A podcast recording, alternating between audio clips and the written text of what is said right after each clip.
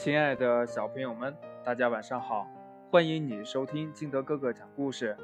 今天呢，金德哥哥给大家讲的故事叫《小黄狗的疑惑》。有一天呢，小黄狗正在院子里巡逻，它老远就见到了小花猫追着一只小老鼠从对面跑过来，便一个箭步冲上去，将小老鼠死死地按在爪下。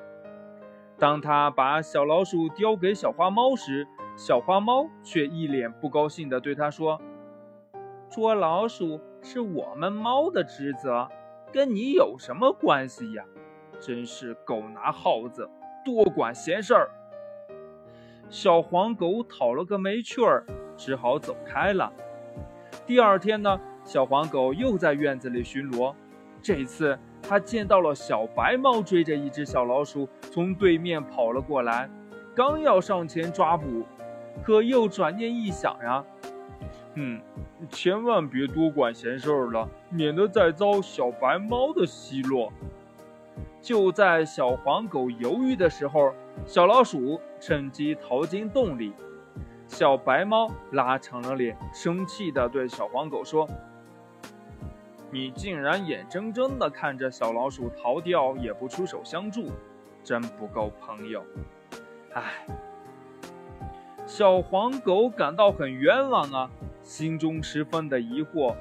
回到家里，他对妈妈说：“妈妈，我帮小花猫抓老鼠，它很不高兴，说我多管闲事儿；我没有帮小白猫抓老鼠，它也很生气，说我不够朋友。”您说我究竟该怎样做才对呢？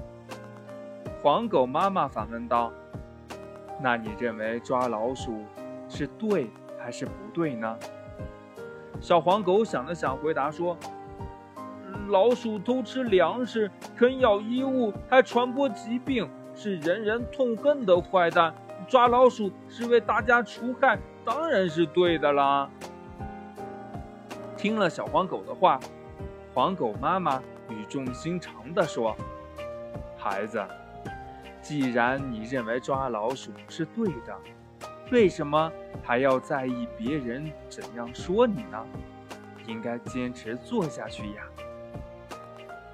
故事讲完了，亲爱的小朋友们，那你觉得这小黄狗去抓老鼠到底是对还是不对呢？